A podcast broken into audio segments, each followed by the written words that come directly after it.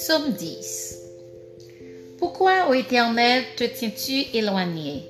Pourquoi te caches-tu autant de la détresse? Le méchant dans son orgueil poursuit les malheureux. Ils sont victimes des trames qu'il a conçues. Car le méchant se glorifie de sa convoitise et le ravisseur outrage méprise l'Éternel. Le méchant dit avec arrogance, il ne punit pas. Il n'y a point de Dieu. Voilà toutes ses pensées. Ses voies réussissent en tout temps. Tes jugements sont trop élevés pour l'atteindre. Il souffre contre tous ses adversaires. Il dit en son cœur, je ne chancelle pas.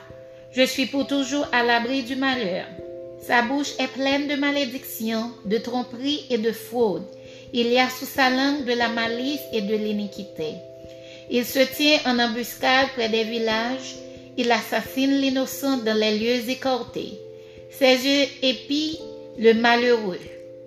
Il est aux aguets dans sa retraite. Comme le lion dans sa tanière, il est aux aguets pour surprendre le malheureux. Il le surprend et l'attire dans son filet.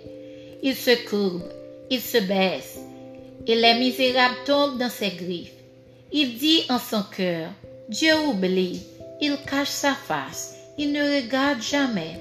Lève-toi, éternel, ô Dieu, lève ta main, N'oublie pas les malheureux. Pourquoi le méchant méprise-t-il Dieu? Pourquoi dit-il en son cœur, tu ne punis pas?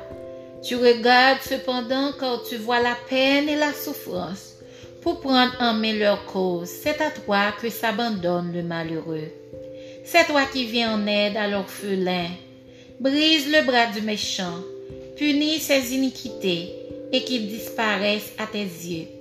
L'Éternel est roi à toujours et à perpétuité. Les nations sont exterminées de son pays. Tu entends les vœux de ceux qui souffrent, ô Éternel.